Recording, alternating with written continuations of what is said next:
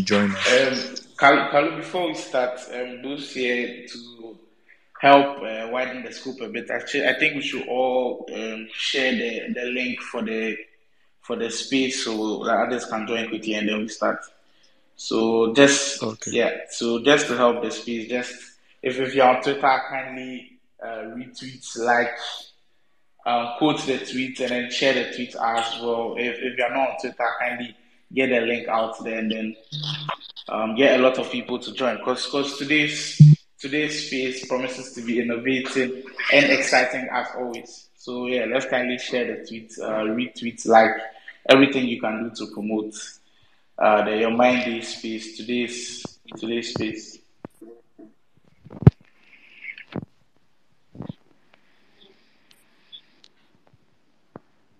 Okay, so I think I'm done with the sharing. So I think Sly, we can start, right?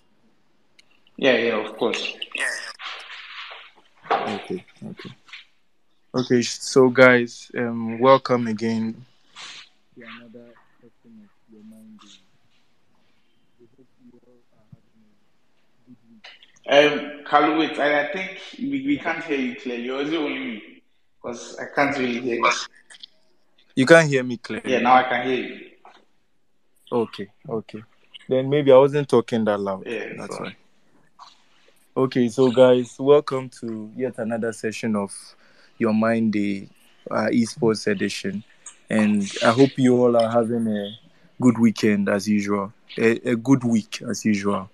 Um, last week we touched on, in case you were not here, we touched on um, soft skills that we got through um, esports. Yeah, soft skills we gained through esports, and we had to learn a lot. We had to learn um, from our guests and other people some soft skills like communication skills, leadership skills. It gives us good sportsmanship. It helps us in um, in, in good reactions and being able to adapt. Yeah, and uh, one of our guests, I think Mr. Dark Horse Esports, yeah, he also shared with us that it helped him in um, navigation of GPS through plane of Grand Theft, helped him in video editing. So these are some of the soft skills that some people had, have learned from um, esports or acquired from esports. So just to touch on that, that was our previous topic, just in case you were not on the space. So today we are talking about benefits and challenges of hosting esports events, both online and offline. Yeah. So we have some guests here, people who organize tournaments on a regular, people who are well known for organizing tournaments, successful tournaments. Yes, if you get me. And we have a gamer as a guest here. I think Mr. Westbrook he has played um, tournaments in different um, regions in Ghana. So I'll hand over the mic to Sly to help us, um, to help our guests introduce themselves better. So Sly, Charlie. Yeah, um, um, thank you, Kaalu, for for bringing me on onto this opportunity once again. Just like you said, this weekend, our major topic for the day is benefits and challenges of hosting esports events. If you are new to a space like this, um, on Thursday, your Mind Day podcast is for esports. If you don't know what esports is, just like your traditional sports with your football, your basketball, your tennis, your volleyball, esports is now a sport. It's now a professional sport. So we've got e athletes. So probably you won't see them on the pitches, on the courts, but they are with controllers or their phones or even a keyboard and a mouse. So they are also professional e-athletes. And comparing esports to uh, sports is almost the same because with sports, these professional athletes need their tournaments or their competition to excel. So, like football, we have the World Cup, the Champions League.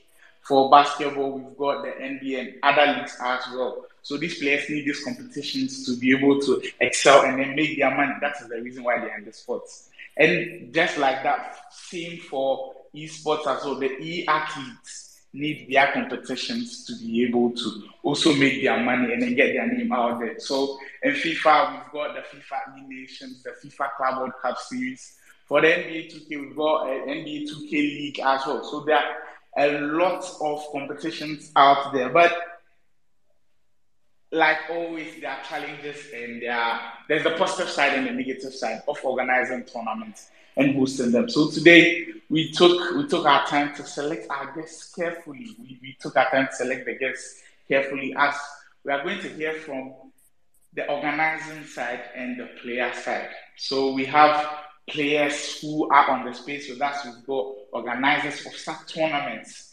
Um, since we are in Ghana, we've got a lot of uh, the Ghanaian organizers here, and definitely once we are in Ghana, we'll get benefits and challenges as well. So we'll be hearing from them shortly. I think we should start with um, Kobby. If, if you don't know who Kobby is, Kobby is um, the one whose handle is show you. Yeah, so Kobby, he is from Esports Africa News. They are um, a media outlet. I think Esports Africa News and Esports Africa Tournament. They are media outlets, and right now also I, I think tournament directors they, they they create tournaments, organize tournaments. If you want to also get your tournament out there, they can help you to promote it as well. So Kobby from Esports Africa News, good evening. Hi, good evening. Hi, um, thank you so much for having me. Um, looking forward to the conversation. Yeah, sure, sure. We are, we are really, we are really excited to have you on this one. And um, the first question is, first question I usually ask my guests uh, is, how, how, how has your esports story been? Like, what, what got you into esports? Um, so mine hasn't been quite like everyone else's. Um, I've been a casual game player all my life um, you know, patronizing game centers right from my childhood. But actively getting into esports um, was mainly as a result of business and trying to get in front of the new esports wave that is washing over Africa. Um, and so it's not quite effective. It's not, you know, the average story you hear out there every day. Yeah, this is this is a really really different one. I haven't heard this side as well. So not everybody's looking to get into esports as a player. There's also business when it comes to esports as well. So um, the reason why we got Kobby on here is he's from Esports Africa News and Esports Africa Tournament. I think the, the second part even suggests the reason why he's here because he organizes a lot of tournaments. Um, Kobby, can you give us an estimate of how many tournaments you've, should I say, been to in Ghana?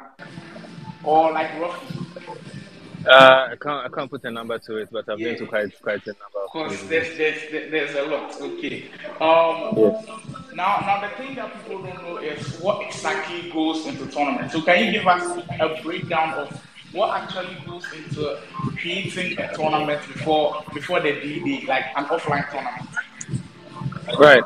Um. So working as a tournament organizer is a bit different from every other um, role in esports in the sense that it involves months of planning and coordinating and it's heavily reliant on logistics and finances.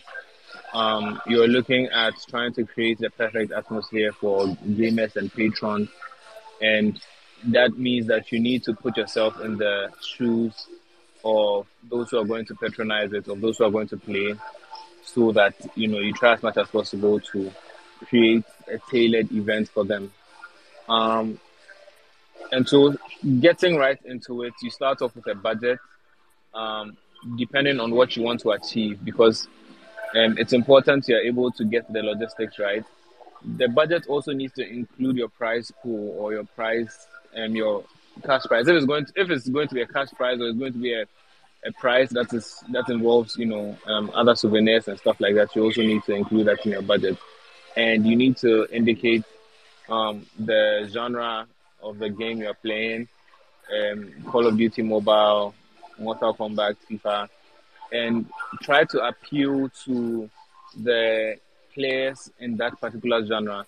And that means that doing a lot of marketing and advertising and it goes back to being financially dependent or heavily reliant on your finances as well. Um, you can solicit the help of friends and colleagues and other, um, you know, industry players, but that's, you know, they can only do so much. At the end of the day, you are looking to deliver a certain experience that would linger on in the minds of those who come, whether they are playing or they are just there to view the event. And so you have to make sure that everything is airtight as much as possible and you have contingencies in case things don't go as planned. Wow, I feel like Kobby Kobby has really said everything. But I've also been to a lot of tournaments myself, and one time a player asked me this question. He was like, he got into esports because he wanted to play in tournaments. What about the tournament organizers? What what are their aims for, for creating tournaments? So what do you think? Um, so I I, I will I would approach this in in two folds. Um, chiefly because we are in a content-driven world, a content or data-driven world, and so um, there's a way to leverage on the content that comes out of tournaments and events like these. Okay. Um, you're also looking at a way of bringing people together and creating a common platform for them to earn some money for themselves. Of course, nobody goes into business looking to make losses. And so there are ways around these things to get a little money out of um, through sponsorships, um, through um, ad spaces or marketing opportunities for other companies who can pay and then advertise through your your um your tournament. And so, you know, people go into it for different reasons. Some want to make money. Some want to just create an opportunity for people to um, express themselves as gamers and make money for themselves. Okay, okay, okay. Really, really, really interesting. So for for, for a country like Ghana where esports is not popularly known and you're an organizer, you're looking to create a tournament, how difficult is it, it is it to get sponsors on board for, for a tournament? It's, it's rather challenging. Uh, it's rather challenging. Fortunately for us in Ghana here, we have you know associations and we have unions that help us to um, better negotiate these terms with um, potential investors, especially when it comes to events. But that does not take away from the fact that it's really difficult, especially seeing as most people try to do it on their own. Okay, okay, okay, okay. Really, really well said.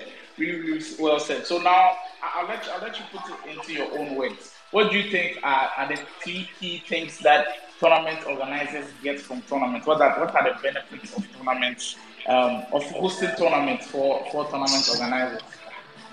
Um, so you have the content part, you have the Mhm. money part, you also have the opportunity to bring people together to have fun. You know, there's a certain joy when you see that people are having fun or enjoying themselves as a Yeah, result of yeah. your hard work. And so Yeah. just the entire pleasure that people derive from the the tournament you have put together also sort of gives you pleasure. Yeah, yeah, yeah. I, I totally agree with you. And now for the challenges for, for those of us in Ghana, I know there are a lot of challenges, but well, what do you think are, are the three main challenges that that, that tournament organizers face? Um, you have logistics. Hmm Um, logistics in a sense that you know sometimes getting a console or getting consoles or mobilizing you know these kind of devices and gadgets, monitors, screens, all of that, transportation constraints and all of that also fall within the logistics um, as a challenge. Um, financial constraints as well because if you want to put together a decent tournament, you need a substantial amount of money, and you know there's no money going around, and so you have to scrape by barely. Um, I think one other challenge would be the fact that the gamers themselves don't come out to play because you always hear the you know the famous excuse oh this person is playing then he's probably going to win.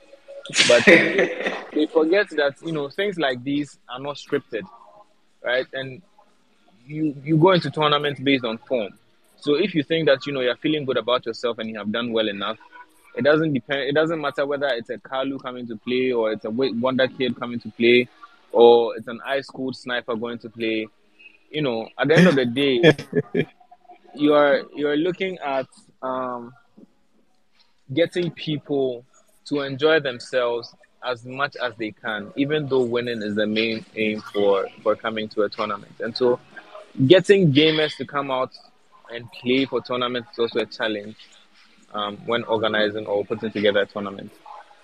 Okay, okay. Um, uh, finally, I feel like your final question, Kobby. I feel like you really have a, a wide scope of hosting tournaments because you've hosted offline tournaments and you've done so with online tournaments as well. Would you say uh, um, hosting online tournaments are easier than um, hosting offline ones? Uh, so before I get to your question, we are so currently we are putting together um, a tournament that is looking at connecting gamers across Africa. Um, we are calling it AU Esports Connect. Um, obviously, it's going to be online for the most part, but we are looking at ways of um, making it offline or making it a LAN event as well. So for that, the challenges are in twofold. You have the cost of internet connection and you know how fast you can get the connection. Um, that's also a challenge, especially when you're doing online events. Um, looking at how content sharing on consoles and stuff like that is streaming is also going to be a challenge. And if your internet already is not good enough and you want to stream as well, I mean, it's double trouble for you. Yeah. For offline events, because of what we want to do, and I'm basing, you know, the answer on what we want to do. You're looking at flying people into a, a singular country or a, a common country where they can all play. And we know the issues with, you know, air travel or even bus travel. Um, the last event, um, the last Orange Esports event that happened in um, Ivory Coast was quite a challenge because you know traveling by bus and all these border issues and customs issues that had to go on before you know people were allowed into it. So it's quite heavily influenced by a lot of things, and each one has their own unique challenge um, that makes it rather difficult to, to put together. Yeah, yeah, yeah, yeah. Surely, surely, surely. Um, th- thank you for, for, for all the information you've shared. Um, those on the space, if you've got any question for Kobby or Shoyo, um, you can you can raise your hand. We'll give you a chance. But uh, thanks a lot, Kobby. You really, really gave us a lot. I think you said a lot regarding regarding the benefit of esports. I think he really, really said a lot because a lot of people don't know why organizers host tournaments, and I think Kobby really, really touched on it because esports is also a business. That's the that's the key thing for me as well. So um, thank you, Kobby. We'll move on to our next guest. Um, now let's we've heard from an organizer's perspective. Now let's look for a player. Let's hear from what a player feels like is a benefit of esports tournaments and also a challenge of esports tournaments. So we've got a player in Westbrook. He's a FIFA player from Ghana. He's played in multiple tournaments. So I feel like he is he is the best candidate for for a space like this. He's going to share a lot with us. Westbrook, if you can hear me, kindly um, unmute your mic and then we, we, we get ready. Westbrook, good evening. Well, it seems like Westbrook's network isn't ready, but we have another tournament organizer on the space. Jaidy, he organizes offline, online tournament. Sorry, he's part of the Plus Legends esports team. The Plus Legends esports team just created their esports team as well. He, he organizes a lot of online tournaments for FIFA players, and I'm sure he'll probably be looking to widen his scope as well. So Jaidy, I've sent you an invite to speak. So so if you are ready, we can just go. And um, so j- just to reiterate what, what Kobby said, esports is a business. If if you are entering into esports as an organizer or you're looking to host tournaments, you really have to plan things well. Because he said there are a lot of challenges in there. The finding logistics, logistics in the sense that if, if you're looking to stream, your streaming equipment has to be ready, your consoles have to be ready. That is if the tournaments are going to be played on consoles as well. So your your streaming equipment, your consoles, your the venue has to be ready. All, all of these things go into making offline tournaments a success. If you get them ready way before the tournament kicks off, you are really, really good to go. And you have to also get the number of players down really, really quickly. Because in Ghana, one thing I've also noticed is once you you register for a tournament online, usually you register for the tournament online before you play offline. You could go onto the tournament site and we've got like 32 or 40 players registered for an offline tournament. But you get to the venue and it's only half the number that is there. I feel like that is also a big challenge for tournament organizers because they're expecting a lot of players, but when it gets to the final day, they are not able to get the full number. So I feel like tournament organizers must really check the registering system. They should really make sure that all the players who are registering are people who are willing to make it on the final day. Because there's one tournament I attended. During the registration, once you register, they call you like constantly to check if you are so if the registration came out on Tuesday and the tournament is on Friday, they call you constantly to check if you are going to be able to make it on Friday. So they call you on Wednesday, on Thursday, and on Friday, probably in the morning as well. So they really, really want to know that.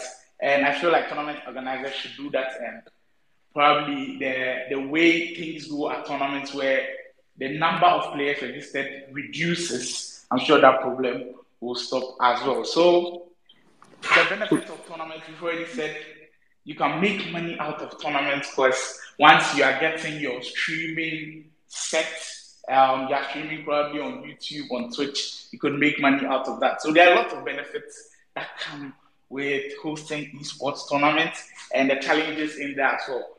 We we had to mention, Kobby also mentioned the biggest challenge for hosting online tournaments again. I feel like everybody will say the network issue first. Um, he also made mention that they're looking to create a tournament to connect African gamers.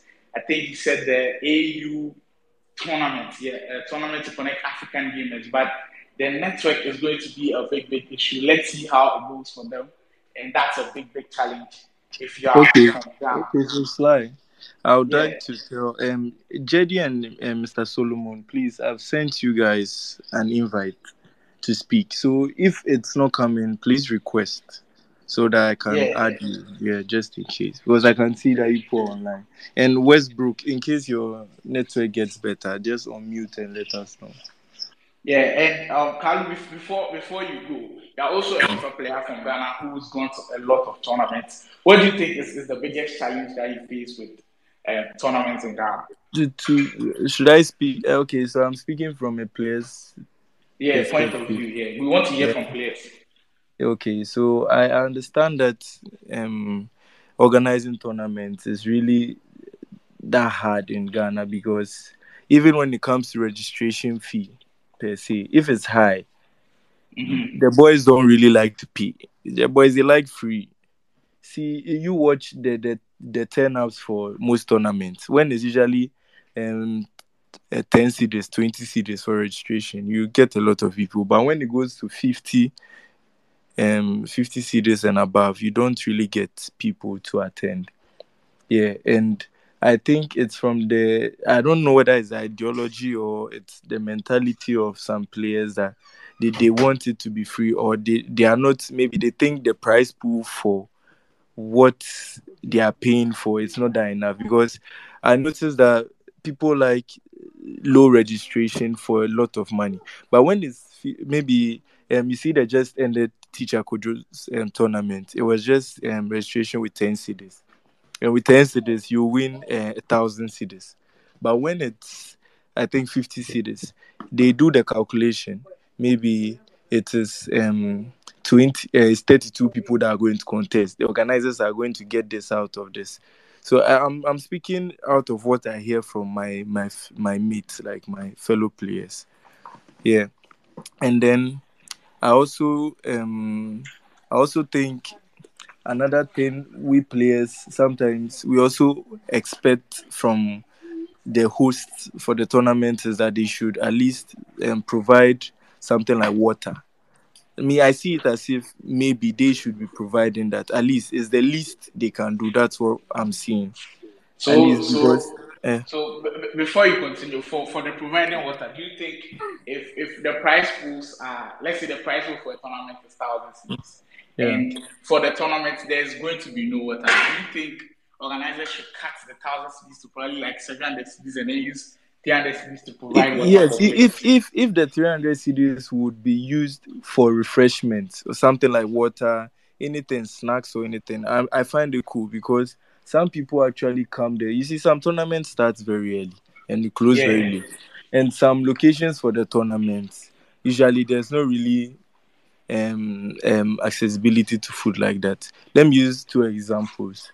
Um, when we play at Esports Academy, usually Yeah. you watch that area. It's something. It's it's, it's a it's something like a a, a, dis, a a discrete location. There are no a lot of food joints around, and there are not a lot of shops around. So people have to order food. That if they want to eat. So I think if someone is supposed to host a tournament there, if he's going to cut down the price pool and used to provide refreshments, I think it will be okay.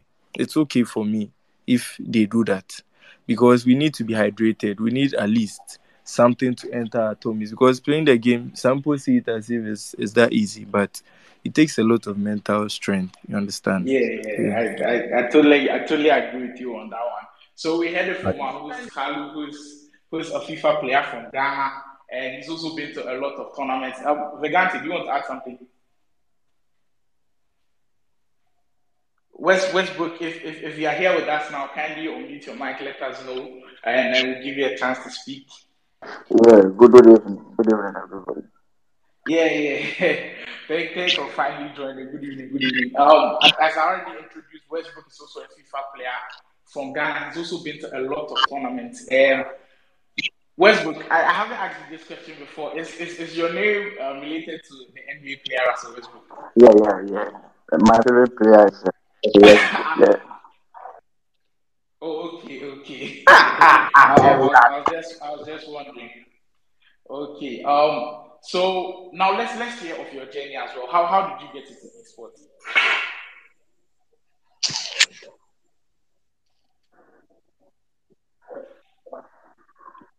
Yeah, Yeah, wait, that's fine. did, I'm on. Yeah, I'm on. Yeah, I was like, um, how, how did you get into esports? What, what's your story been like? You Sly. Yeah, I can hear you. Hello. Yeah, Westbrook, did, did you get my question?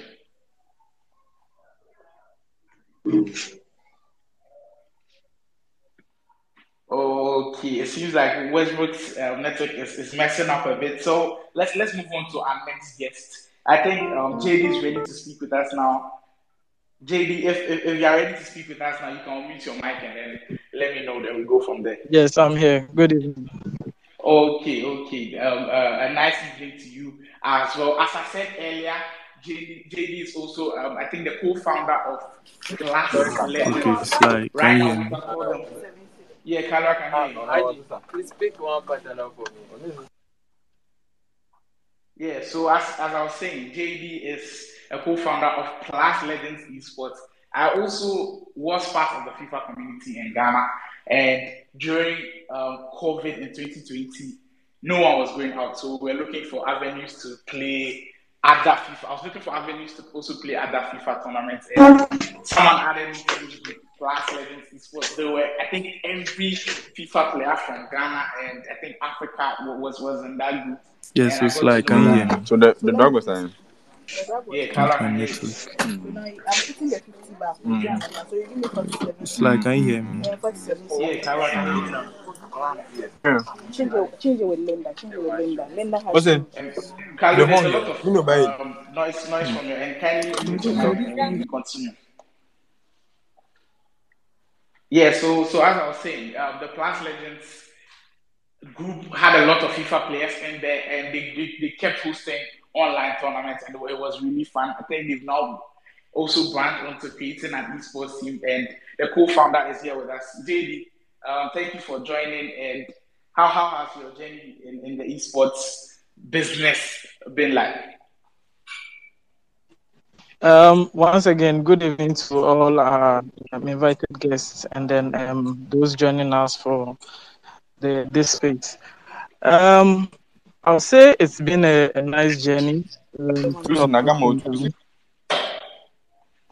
Uh, Yeah, Jaidy, we can hear you. Okay. Um, it's been full of ups and downs, and I think every day we keep learning something new, and then we add it up to what we already know, and then it becomes a better experience. So overall, okay. I think it's a good journey, and it's something that we, we are still pursuing.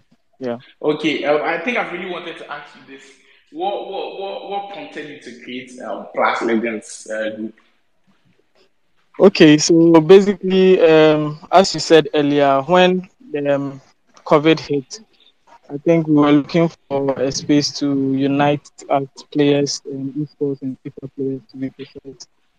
And that was what precipitated, and then we created a group for that. Along the way, we had people joining our group, and then eventually, um, the idea for a tournament came up. So once that came up, we started to take it up, and then uh, we started hosting tournaments. Um, it's it's it's been a nice journey. Yes, um, something that started very small has actually grown into something big now, and it's Yeah, it's it's, it's, it's, it's really really big. I, I'm I'm seeing I'm seeing the ways. Okay, so now you're hosting a lot of online tournaments. Um, when when when when you are hosting these online tournaments, what do you think are some of the major challenges that you, you guys face? Well, um, the challenges are, um, yeah, I'll, I'll just list a few of them. Um, first off, as as everybody has said, all of my um, able speakers have uh, rightly said it, is the internet first. The network is not the best, especially when you have to stream matches in addition to playing online. It becomes very difficult for some of the players. Imagine playing a game at um, 120 or 140 ms, and then you'd have to stream in addition, which takes it takes it to probably around 200 and something. The game lags. It hasn't been easy. It hasn't been easy, um, but we still strive to be doing the best. And I think one of the things that will help us is if we get a better internet connection. It would really help us. Secondly, um, logistics. I think my, my boss has already said everything on logistics uh, because some of our players also don't have uh, consoles at home. So most of them, those who don't have, play their games in gaming hubs. Sometimes the internet is better there to connect. Sometimes it's not so good. So that's another challenge. And then one other challenge is um, actually the the the plus um, Legends group initially was created for corporate people, Mm-hmm. not really corporate, but um, like a working class. So the tournaments were, um, if I should put it, a form of escape from the normal hustle and bustle of everyday routine, just to have that sense of relaxation when you are playing the game online. So that was our main focus. So moving on, we realized that um, there are some discrepancies with time because when you schedule time with um, somebody, they may or may not be available at that time, which can also affect the number of games played and the deadlines as well.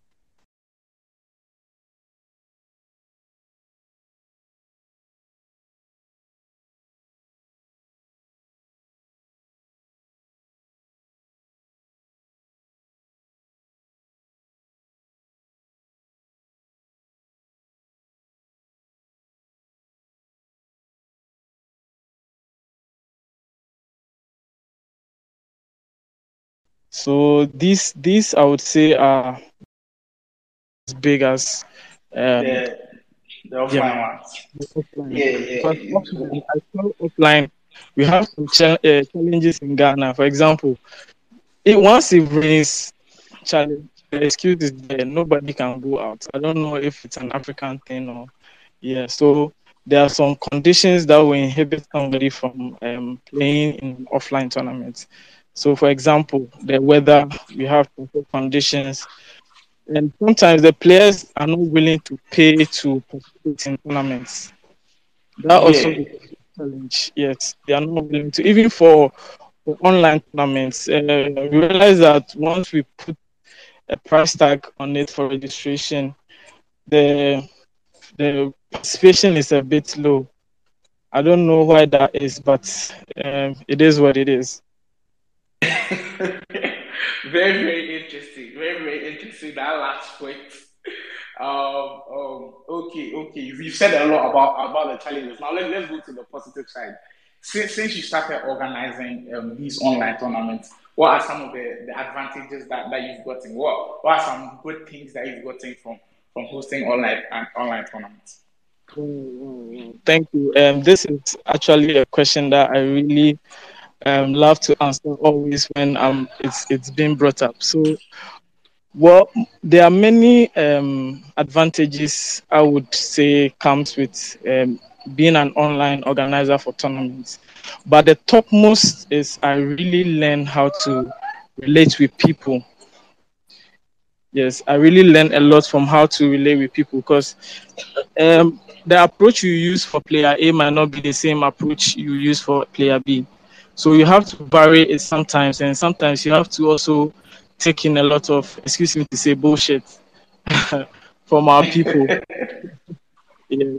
So um, I, I, get to learn a lot about people, their psychology. I get to, I mean, really understand people very well. I also encourage my my members members to relate very, I mean, nicely with their fellow gamers and yeah, just have fun. The game is for fun, so there shouldn't be any tension or gravity and all that.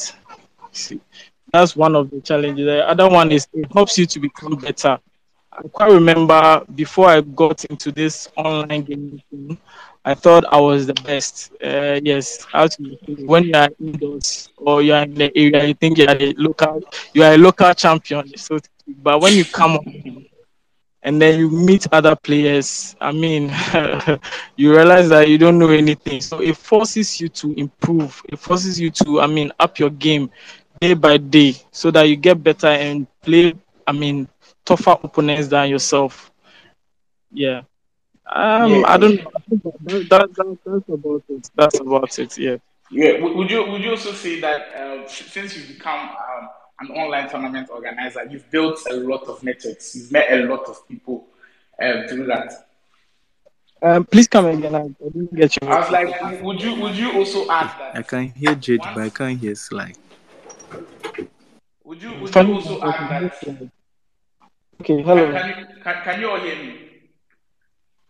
Yes, I can hear you, Sly. I can hear you. I can hear okay. you. I don't know if you can. Okay, okay. If, if, if, you can hear me, and that's fine. If um, other listeners can also hear me, those that, that's the most important thing for us. Um, I was like, can you add that since you've become um, an online tournament um, host or organizer, you've built networks from that. You've met a lot of people from that. Yes, yes, yes, definitely, definitely. I think one of the key pillars of the formation of platforms is to, to network. Is to network. Yes, so... network with gamers, but I mean other profession, uh, prof- uh, professions, so to speak. So I, have met a lot of interesting people. I've met celebrities. I've met people in um, high positions and all that. So it's, it's been a good journey. It's been a good journey. Um, I really love the fact that day in day out i meet new people i make new connections. Yes i do. I've met a lot of good people um, in this esports journey. Very very interesting. But i think i think in regards to all, all the benefits of esports that you stated the money money money money hasn't really been um, i think a factor that you said. But for for um, a tournament organizer like yourself, organizing tournaments within uh, Plus Legends, how how do you guys plan on making money? Like I know you guys sometimes stream sometimes the finals of tournament matches or other things. Is is that is that bringing in money? Yes. So um, it's not it's not been uh, easy finding funding for our tournament uh, because because of the frequency, it happens every week. So it's going to be very difficult to be putting um, an amount on it every week for um, the winner. So we had at a point in time we had sponsorship from What's Gaming.net. Um, they actually sell uh, FUT coins. So um, we partnered with them, and then we hosted a tournament for them as well. So the proceedings um, was actually 50 minutes, and then that was delivered to um, our winner. But that was a step in the right direction. And then um, we are also looking to have more partnerships. And later, I'm sure the funding will come from that for our tournaments. Okay, okay, okay. Very, very interesting. Now, now, thank, thank you, Jaidy, as well. Um, getting the perspective of an online tournament organizer was really, really helpful. Now, we've heard from offline tournament organizers. We've heard from an online one as well. Um, our other guest on the space is, is Solomon. He's already listening to us on the space. Solomon, if, if, if you are here with us, we we invite you to speak, and then you can also share share your your esports knowledge with us. So Solomon, if if, if you are, if you can hear me, kindly respond, and then we move on from there. Hi, good evening, everyone. Uh, sorry once again for coming in late. I had some um, emergency that I had to attend to, but thank God I was able to join before time. So I'm here. Oh, okay, okay. Thank, thank you for joining us as well. If you don't know who Solomon is, Solomon is also a member of the GGC community from Ghana. That's the Geeks Gaming community. They are really um, um, so far all the tournaments that they've organized. I think it's, for FIFA players, but they've already hosted big, big tournaments. I think their their tournaments can be considered to run through the whole country because once they organize tournaments, people from different parts of Ghana have really featured in those tournaments. So getting a, a person like him was really, really important to have someone whose tournament runs through the whole country. Perspective also was really, really needed. So, um, Solomon, you're welcome. Now, let, let me also get to know your story. How did you get into esports in Ghana? Okay, Sly, thank you very much for the question. And uh, um, I'll say esports has always been part of uh, my family. Um, we've always, eh, I mean, been involved with it because, fortunately for my family, we had uh, some of the members outside the country, so they actually brought it in, and it, at a very early age, it was introduced in our house. So we, but I became very active in esports. That was, uh, let me say, 2018. Yes, that's I think that, that's when I became very very active from the home esports player or esports fanatic to a mainstream uh, esports person. So I think uh, 2018 will be when I actively joined or I became part of the esports family.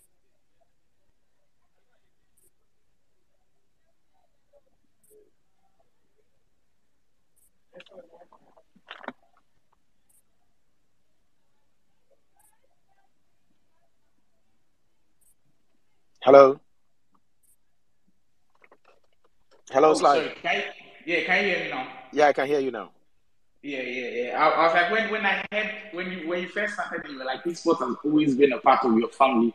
That was the first time I heard that from someone from Ghana. Because usually the players and other esports enthusiasts, they are the only ones from their families who usually um, like esports or enjoy esports. So very, very interesting to hear.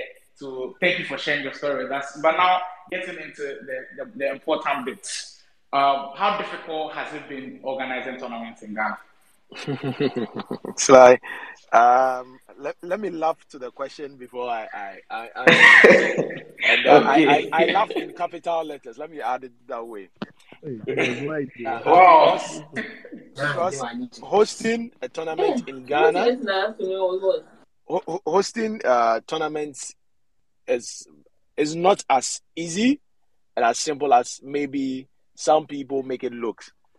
One of the greatest challenge as an organizer, I would say we face is the participants. I mean the players.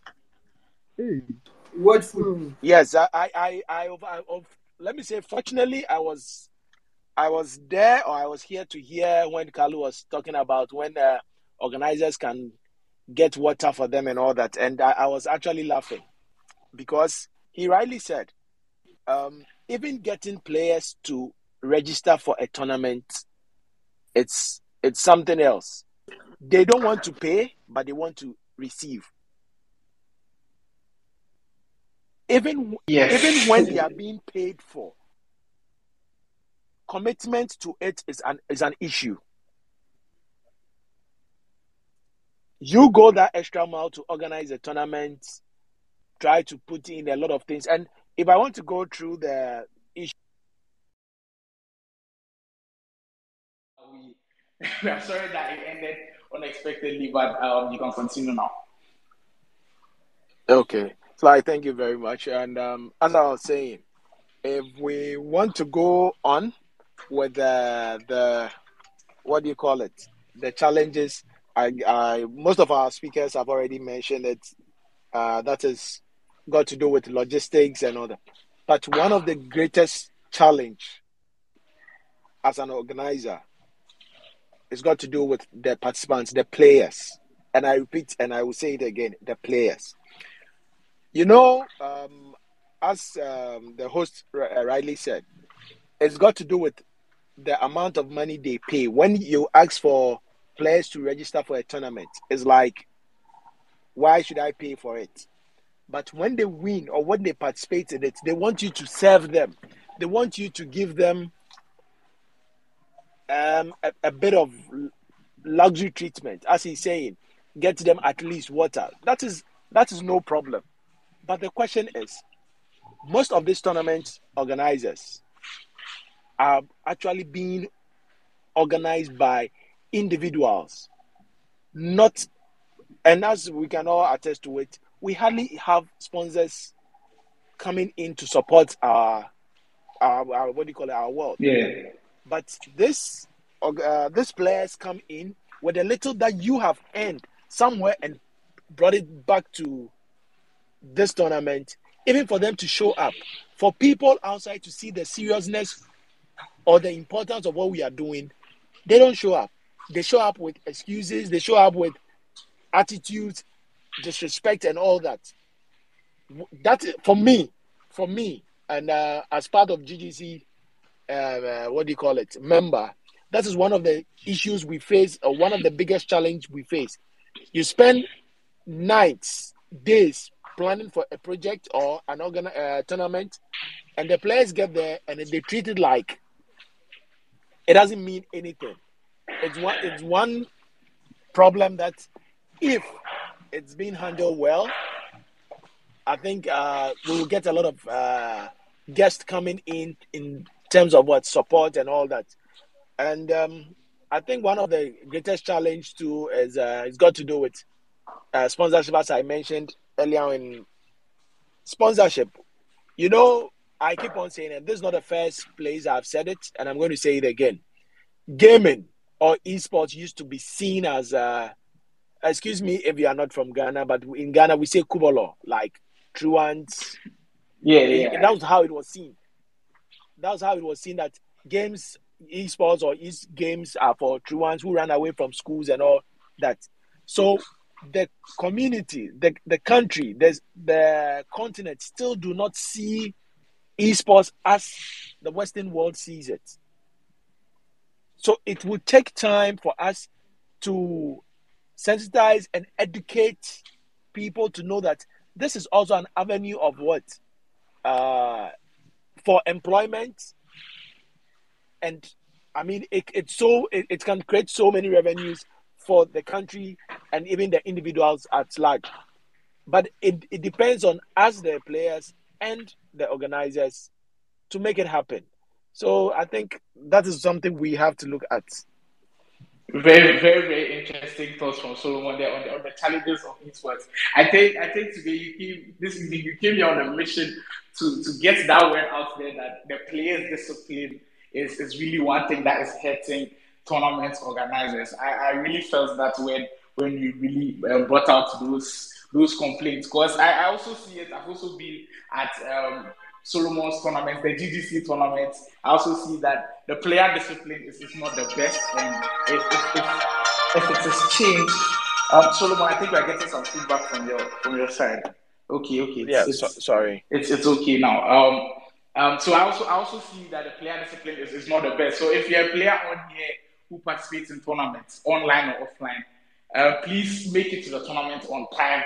Once you are there and you are told to take pictures, you are told to also do something, please do them because these tournament organizers go through a lot before they get the, the tournaments done.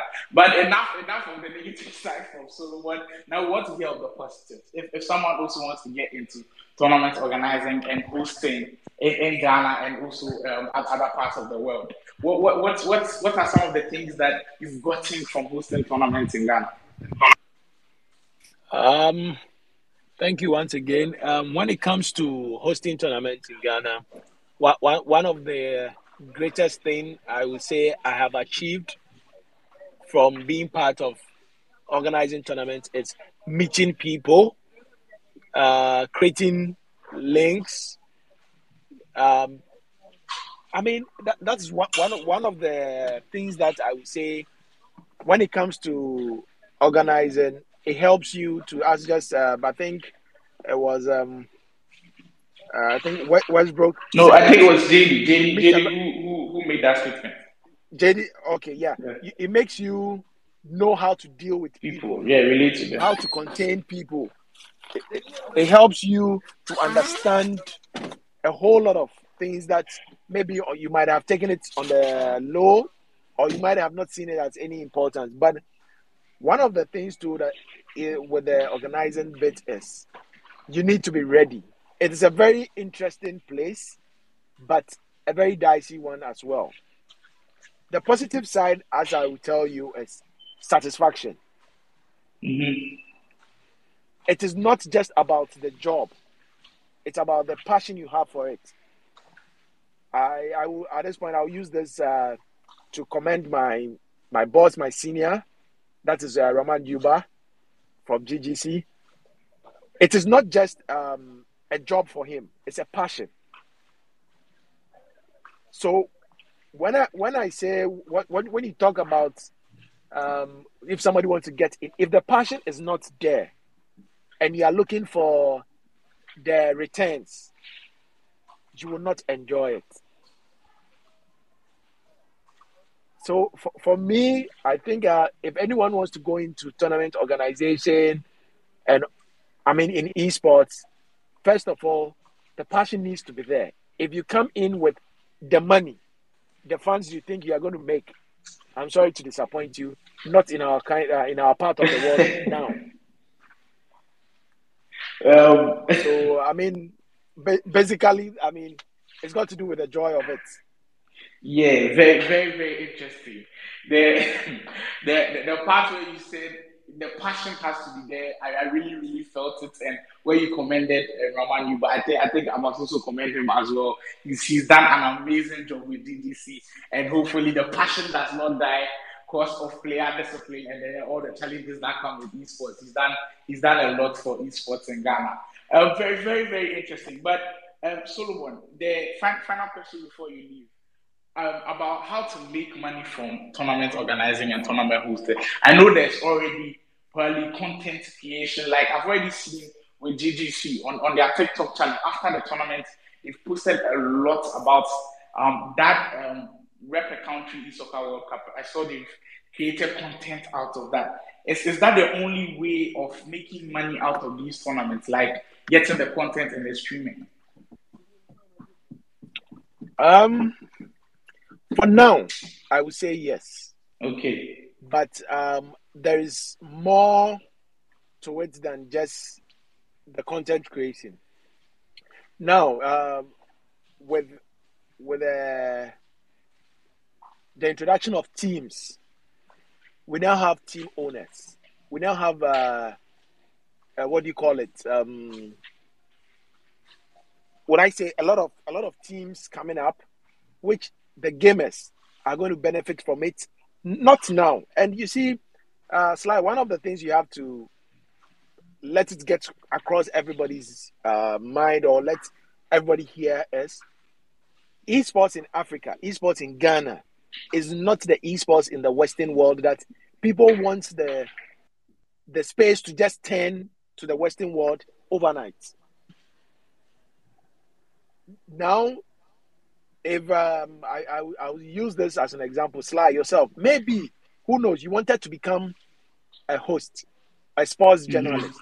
Mm-hmm. You didn't get the chance to do it physical. You didn't get a chance to be in the local or traditional journalism or uh, what do you call it? Uh, sports commentary or commentator or sports analyst. Sports analyst. But esports has now created an avenue for people like ourselves to get jobs to do in the space. We we have people who want to be footballers and they couldn't uh, feather it or they couldn't they didn't have the opportunity, but now they are what esports athletes or sportsmen. I mean, we all know the likes of uh, Guy Kobe, Wonder Kid, Kelvin, um, Yeah. Carlo The, the, the, himself, pop, the popular players. Yeah.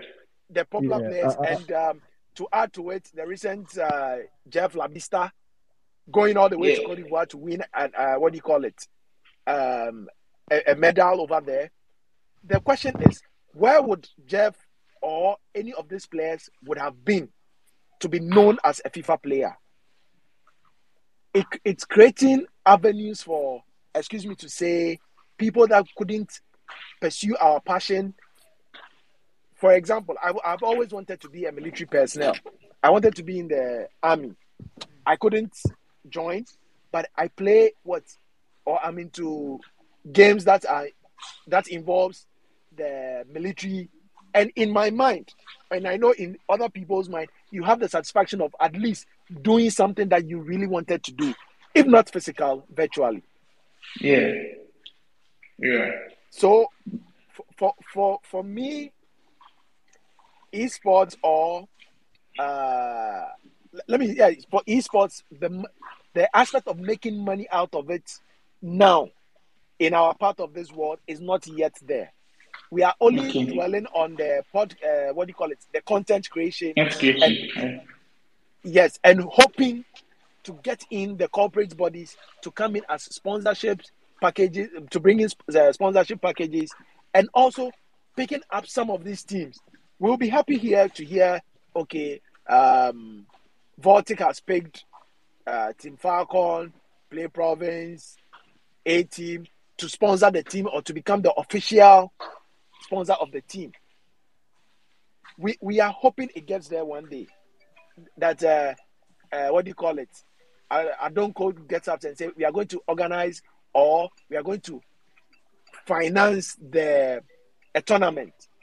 Yeah, like And like, that like is the way M- like the way MTN did um, a few years ago, like the MTN conference.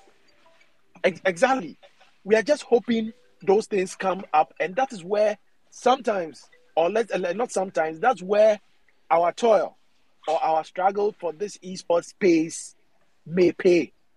But until then, it's just got to do with the content creation and sometimes bits of support from individuals and certain corporate bodies supporting tournaments.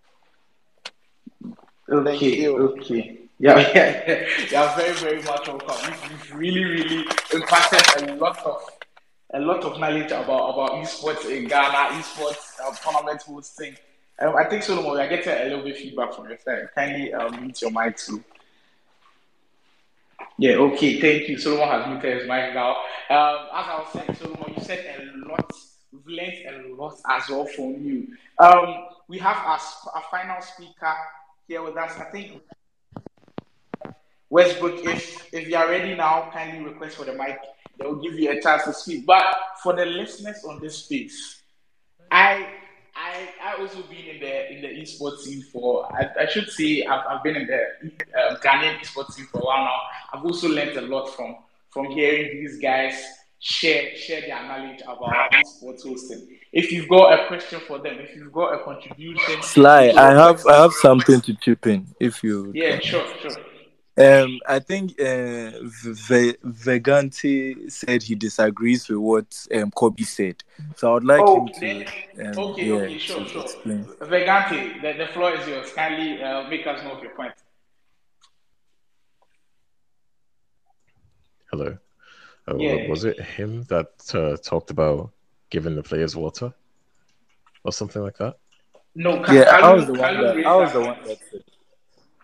I, uh, I was. Uh, that's actually what I wanted to disagree with instead. Actually, Okay. Okay. yeah, Okay. because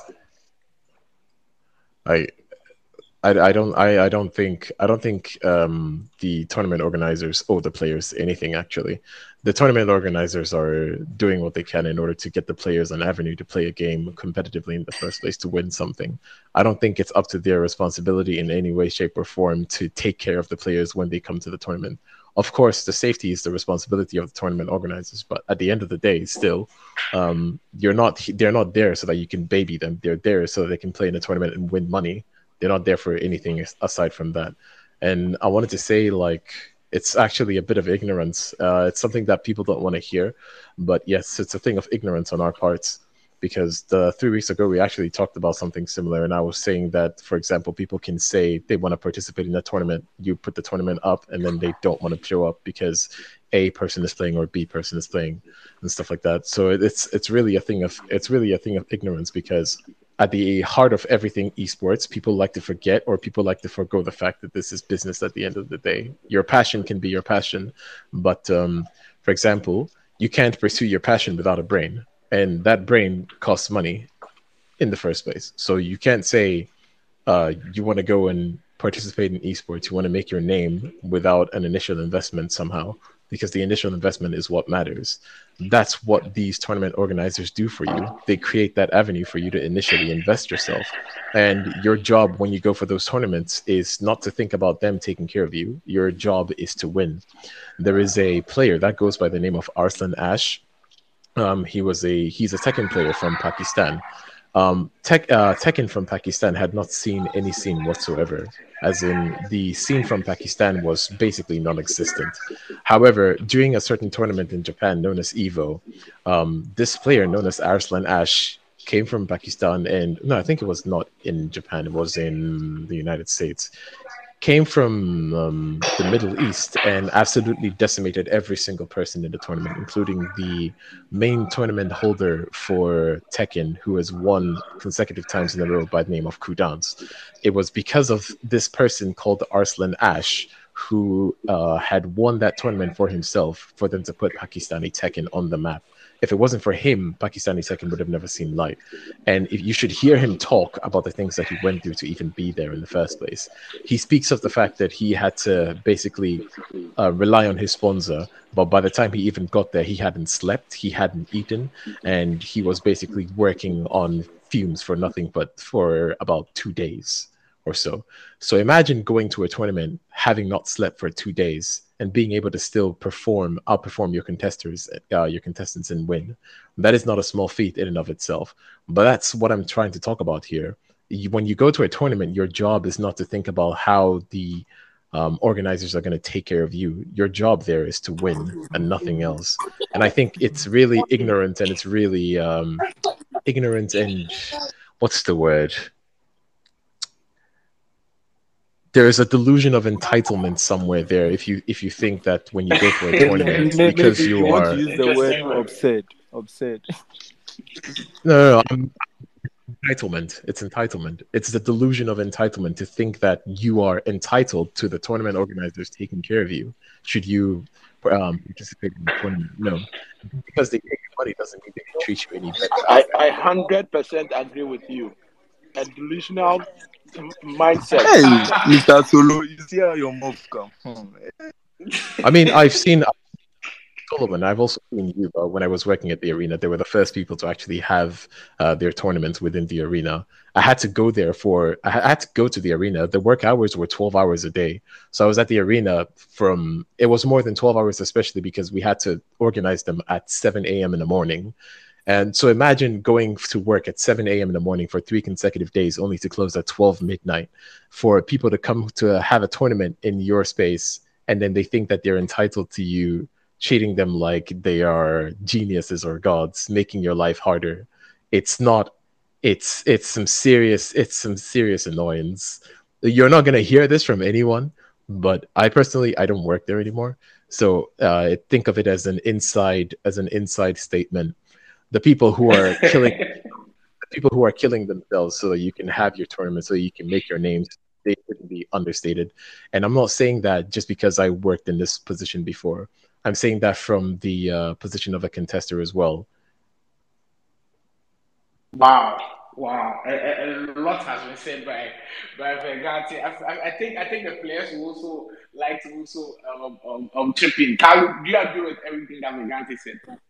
Yeah um basically yeah I, was- I was trying to tell you guys what the players say a lot. If you notice most tournaments i'm the one that advocates for those stuffs because that's what they come and tell me. They say i'm the one who can talk so i should go and say it. You understand?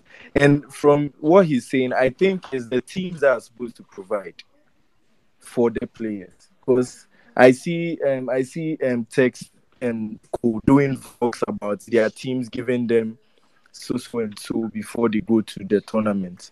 Some it's about food and all that. I, I usually see it in some of their vlogs. So I think from what he's saying, I, I would I would I would I would support him in a way because I don't think the organizers are the ones supposed to um give you the food or the water or whatever you want. I think it's supposed to be your But team. Or, but or I, I also I also disagree with you with, with you saying Okay. it's, it's for the teams because just like Solomon said, esports in Africa or in Ghana is not like in the Western world. For them, their teams are better equipped to be probably able to provide you water, refreshments, and other stuff. For the Yeah, other teams yeah. have already provided you with um, logistics, that is for your training or probably transportation. So them going out of their way to also provide refreshment. I, I Okay, think but but the players have to do it. Okay, but Sly, here's the case where you say you say um we are not we've not gotten to theirs, but we are as- uh, we are aspiring to be like them. Yes, because they are way ahead of us. So we we basically learn from them. Because I think I think it's, it's it's supposed to be their teams. At least water, water shouldn't be something that is going to Um, be much. hello, hello. Yeah, Uh, I'm coach listening. Kaalu, let me let me just add this to it. Okay. see, I, I, I like I like the way you think, and I wish all the players would think the way you think. In the first place, you are talking about water. If I stand to be corrected, but if any of you on the space to, tonight can attest to it, GGC used to give water, drinks, and even sometimes food. Yeah, yeah, yeah. I, I, Yeah. I, I can I can confirm that. Yes, the question is, why do we stop? Why? Because we need to entice you to join the space. But even with all our efforts, what happens? Players give excuses. I can't come. I'm coming. I am late. As um, uh, what's his name? Um, Vegati. what Vegati said. He's been. Thank God he was there. He's seen it. Sometimes we stay overnight just to get to the place in shape for a tournament to go on. Three days. You get there as early as 7 a.m. You leave there as 12, 12 midnight. For crying out loud, these are people who also have families. And point of correction, it is not always, uh, as it's been said, that only truants and only people who. Do. Kaalu, you are, you are. I don't know, but if I'm, uh, I'm right, you are a, a university graduate. I know some guys in there who are university graduates. Some are fathers and uh, some are workers and all that. But we spend our time doing this, and if it doesn't yield anything, even paying for 50 Ghana cedis to register, where you get a T-shirt, you get a jersey, you get all that. How much is the jersey? How much is the printing? But even paying that becomes a problem. Then you want the organizer to go further by giving water. That is not a problem. But what are you investing? Not even your time. Even your time, it's a problem. So, Kaalu, if you want the, an event organizer to meet you in that on uh, in that space, the players or the participants should also meet the what do you call it? The organizers halfway. And I'll use this platform to commend the uh, Ghana COD uh, group. They- They, I will say, are, are the, the players. If I personally have any option to sponsor or to uh, organize any tournament, they are the people I'll focus more on because they, they actually involve in whatever they are doing or whatever you are doing, not the FIFA players. Excuse me, say, yes, not not because they think they have reached. Excuse me, nobody knows you. Nobody knows you. So Yeah, let's uh, let's meet let's meet ourselves in between. Water is not a problem. Water would not be a problem for any organizer to give you water. But what are you also bringing on the table? Just to come and play, and when you win, ask yourself the cameraman and the crew that works on the production, what do they take home? You win a tournament, you go home with televisions, you go home with cash money. What do the organizer get? Nothing. I, I believe I, I believe it is important for spaces like this to have a bit of information. So I'm gonna go over I'm gonna go over something actually, or should I say I'm gonna Okay. go over the way tournaments are supposed to work, the way you're supposed to monetize tournaments, and the way players are supposed to behave towards tournaments. Technically, Okay. typically speaking, a player registers for a tournament on a paid price for entry. This paid price is the amount of money that's going to go to the tournament organizer's pocket, in addition to whatever initial investment they've already made. That money is necessarily is necessarily uh, going to pretty much cover most of the tournament expenses, such as anything that is to be used as extra in any way, sense, or form, um, or anything that is supposed to be used in extra monet- uh, monetization the players themselves, when this money has been spent, are supposed to not expect anything from the organizers after that amount of money has been spent. That is their entry fee. And that is going to also contribute towards the prize pool in totality that's going to be um, used for the players that ended up end up coming first, second, third, whatever. Now, amongst uh, that amount of money, there there are some extras. The extras come from a certain number of things, such as the number of people who decide to be present for the tournament. Based on the number of people who are going to show up for the tournament and the people who are going to spectate, there's a reason why tournaments like Evo um, have tickets for you to go there in the first place. Because when you, uh, the player, registers for on Evo, um, that's the price pool. That money is supposed to cover whatever is supposed to be gotten from the price pool, and that's okay. Now, past that, the rest of the money is going to come from pretty much sponsorships and um, what do you call them? Sponsorships and mm, and uh, invitations, or should I say, um, how many people, how many people who, how many spectators come to watch essentially. So based on the spectators alone, you can have maybe a ticket selling slightly cheaper than the actual uh, tournament participation fee. So that's where the brunt of the amount of money is coming from.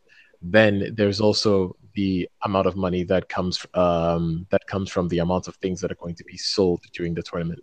Things that are going to be like, for example, drinks, food, uh, places to sit, front row seats, stuff like that.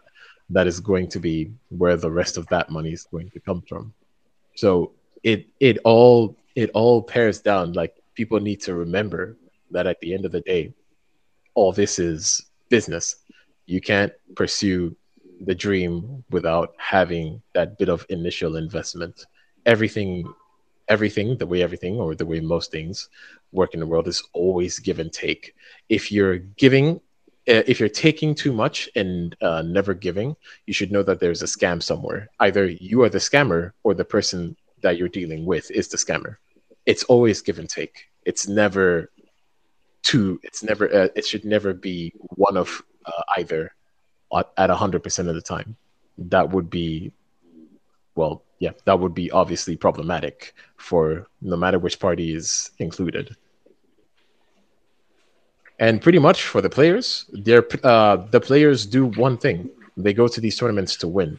And if they don't win, well, this is why they don't get sponsored because the sponsors initially are going to make sure that the players can do nothing but focus on the tournament.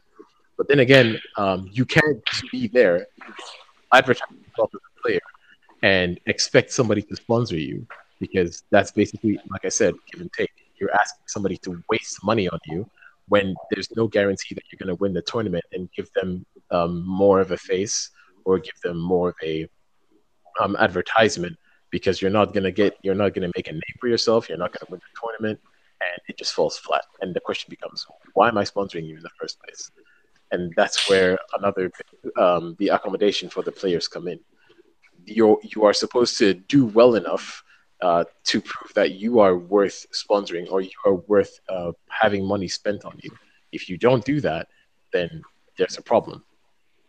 That's how it works.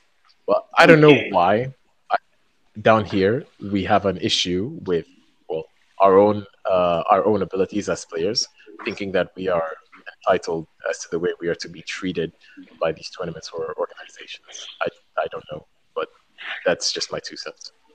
Wow, thank, thank you, Vergante. You, you said a lot. Um, I think now we can hear from our, our final guest, um, Westbrook, also a player who's played in a lot of tournaments. Westbrook, if, if, if you can hear us now, um, we want to hear you speak.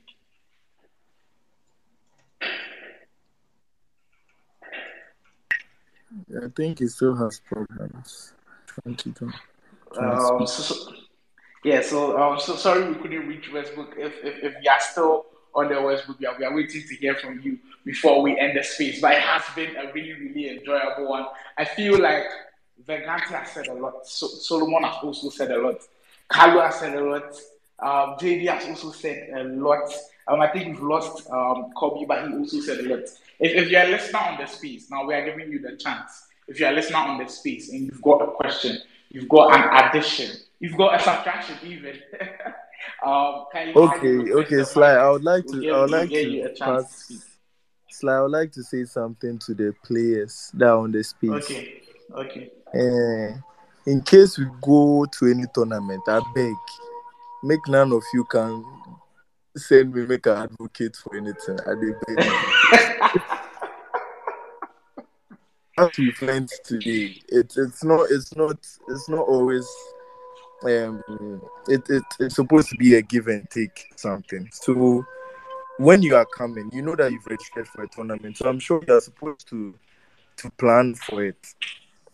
Yeah, you're supposed to plan for it because sometimes you have to bear even if your team doesn't provide what your team is supposed to provide, it's it's all about the passion you are using to play the game. Unless you are taking the game as something that by force you have to make the game, you have to understand that it's not it's not basically it's not something like bet, so to say. Me, I don't see it like that. I see it as passion. Someone asked me in a group today that is it every tournament I'm going to participate, whether I'm on form, I'm not on form, and I said yeah because I play the game because it's passion. Whether I'm not on form, I don't really. If if I don't perform well, I know that people would talk, people would um, troll and all that, but that's not what I'm looking at. You understand? I play it because I actually like it. I actually love what I'm doing. So whether I'm on form, I'm not on form, I like to do my best. You understand? Yeah.